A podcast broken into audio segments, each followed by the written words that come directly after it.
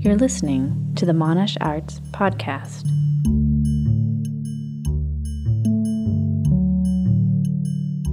The high school administration didn't like it when we took the moratorium into the schools. It bugs them to see the kids that they are training for their society turn around and question the values of that society.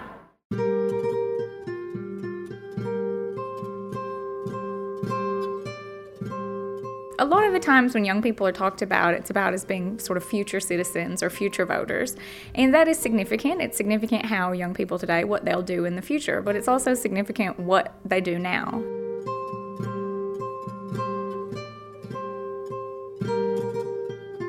So my name's Lesley Pruitt. I'm Senior Lecturer in Politics and International Relations, and I'm based here in the Gender, Peace, and Security Focus Program in the School of Social Sciences. In my research, I was really interested uh, with young people in the different ways that young women and young men would get involved. So whether or how it affected whether they participate in violence and uh, whether they would participate in peace building. So different expectations that are often there for boys and girls, and how programs can think about effectively engaging them in ways that's respectful and inclusive for everybody. Monash G P S, or our Gender, Peace and Security Focus Initiative, is a recently started initiative, and it's engaging several researchers from here across Monash doing research at the intersection of gender, peace and security. So people are doing, you know, all different types of work. My colleague Katrina Lee Koo and I are doing a research partnership with the Global Y W C A, funded by D F A T, and through that we're looking at, at the Asia Pacific region in particular, and looking at young women's leadership, the different roles young women can take on, and through this program that's being funded through Australian Development Aid, uh, looking at different approaches to Uh, young women's leadership training to understand what's effective or what's not, what can be adapted and what can we take away and learn from that, and what kind of impact does it have when young women have that uh, opportunity to take on leadership.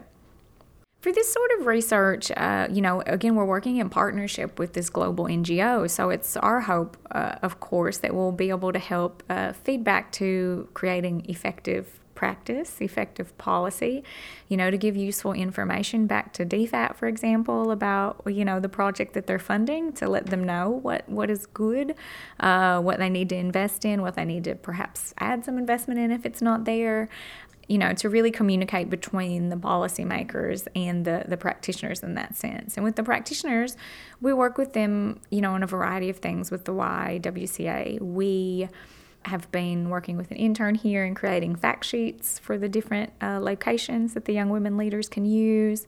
We've worked together to create surveys to deliver and distribute at the end of the training, so they can see, again, what's been effective or what could be improved, to get baseline data, you know, about what did people know, what did they know after, and maybe what are some things that they might still need to have in the future.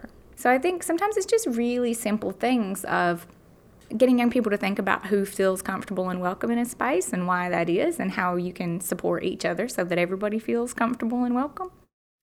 I think a lot of it's to do with gender norms, or sort of expectations of women and men, and how boys and girls are, are raised.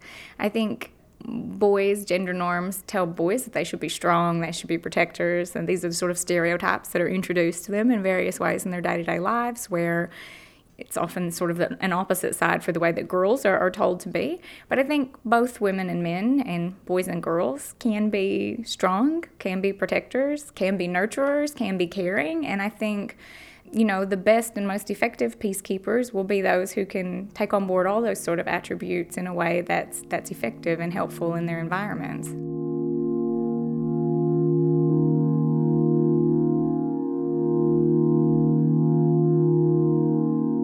When it comes to the peacekeeping side, you know, more the U N actually deploying peacekeepers to sort of conflict, or rather post-conflict environments, I realized that we didn't really cover much to do with gender, and that most of the research around peacekeepers was about male peacekeepers, and they are m- most peacekeepers still. The numbers change on a monthly basis, but when it comes to military peacekeepers, about one to three percent are women. And when it comes to police peacekeepers, it's usually something like seven to ten percent. So they're both quite small range. But the U N uh, has been making a lot of effort over the past particularly the last sixteen years since U N Security Council Resolution thirteen twenty-five was passed in the year two thousand. And that was a big event because it was the first time the Security Council said that actually having gender equity, that men and women, boys and girls, can participate equally in peace building and peace processes across the board and decision making around reducing and ending conflict, they said that was essential for sustainable peace. And so since then, the U N has continued to develop resolutions along that track in the Women, Peace, and Security agenda. And they've been calling through that to get more women involved in peacekeeping.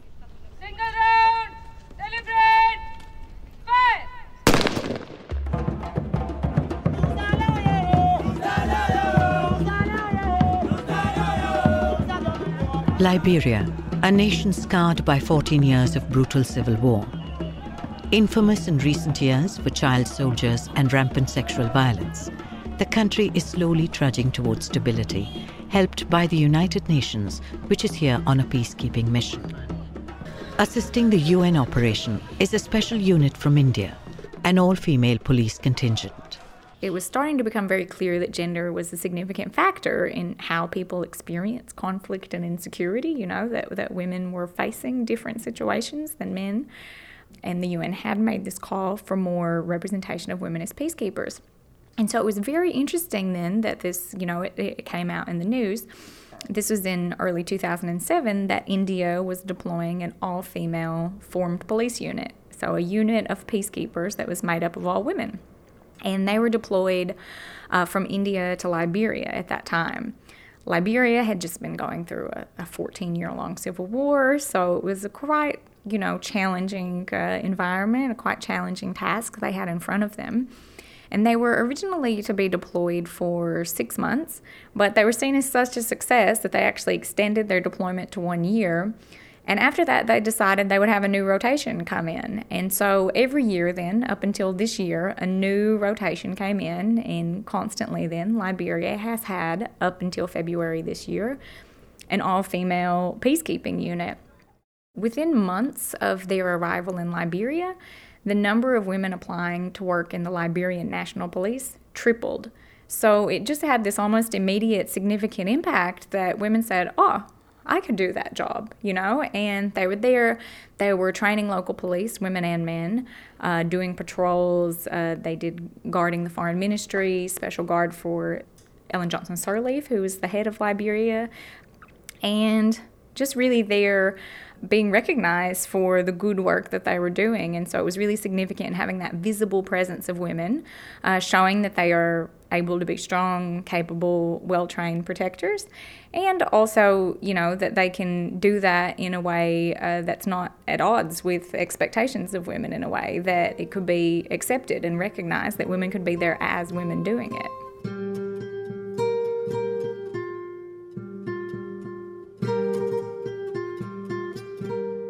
I was really interested in some quite basic questions about how did this unit come about, why did it come about, what were people expecting from it, and what actually happened.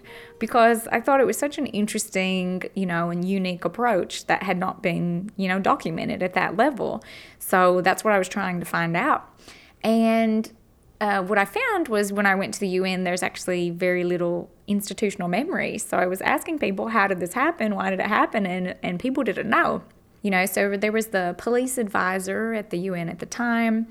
He was taking a lot of initiative to try to recruit more and, and make support for recruiting more women.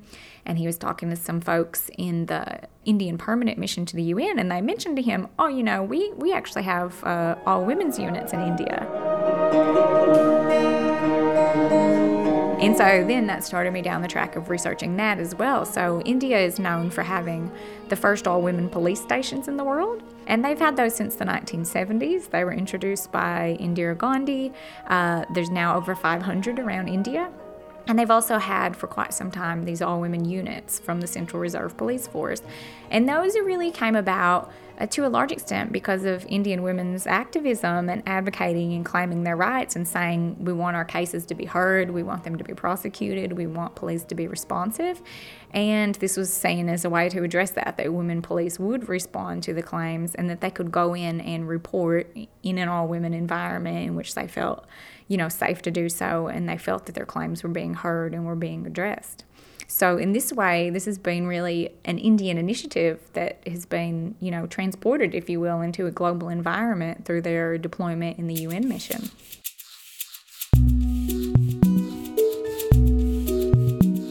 As a young person, I was really interested in politics and social change, and I was very much thinking I was going to go to law school and that eventually I'd like to run for office and do all of these things. And I sort of took some steps in that direction. I did a lot of courses that would have prepared me for law school, and I worked in a law office for a few years, and then I worked in Congress for a little while before I moved to Australia. But from having those experiences, I really learned a lot about that formal side and the processes, but I realized that actually for me, I would enjoy more a sort of different approach to doing things with my skills and abilities. And so I quite like teaching. I enjoy it. And through doing my master's on that Rotary scholarship, I found out that I really enjoyed doing research in this area. I had done some research before. You know, I'd done an honors, an honors thesis in the U S before I came here. But it was that having the chance to do sort of a bigger research project on something that was of, you know, bigger question in the sort of global environment and looking at creative aspects and those sorts of things that made me think, oh, maybe I'd like to do this, you know, in the longer term and just see what happens. And this is sort of what happened. I think if you're going to do postgraduate research, one of the most important original things is to find a topic that you can stay engaged with, something that's going to interest you, because in a way your research project or your thesis is sort of becoming possibly your best friend or possibly your frenemy. You're going to spend a lot of time with it, you know, over the course of the year, or over the course of the years in the case of if you're doing a PhD. So it's really worth taking the time to think about what is a significant topic, what's a significant question that actually also interests you, that's something that you can stay engaged in. And the biggest thing, I think, for being a researcher is about having the capacity to remain curious and to always keep staying curious in that sense, and that there's always more to learn.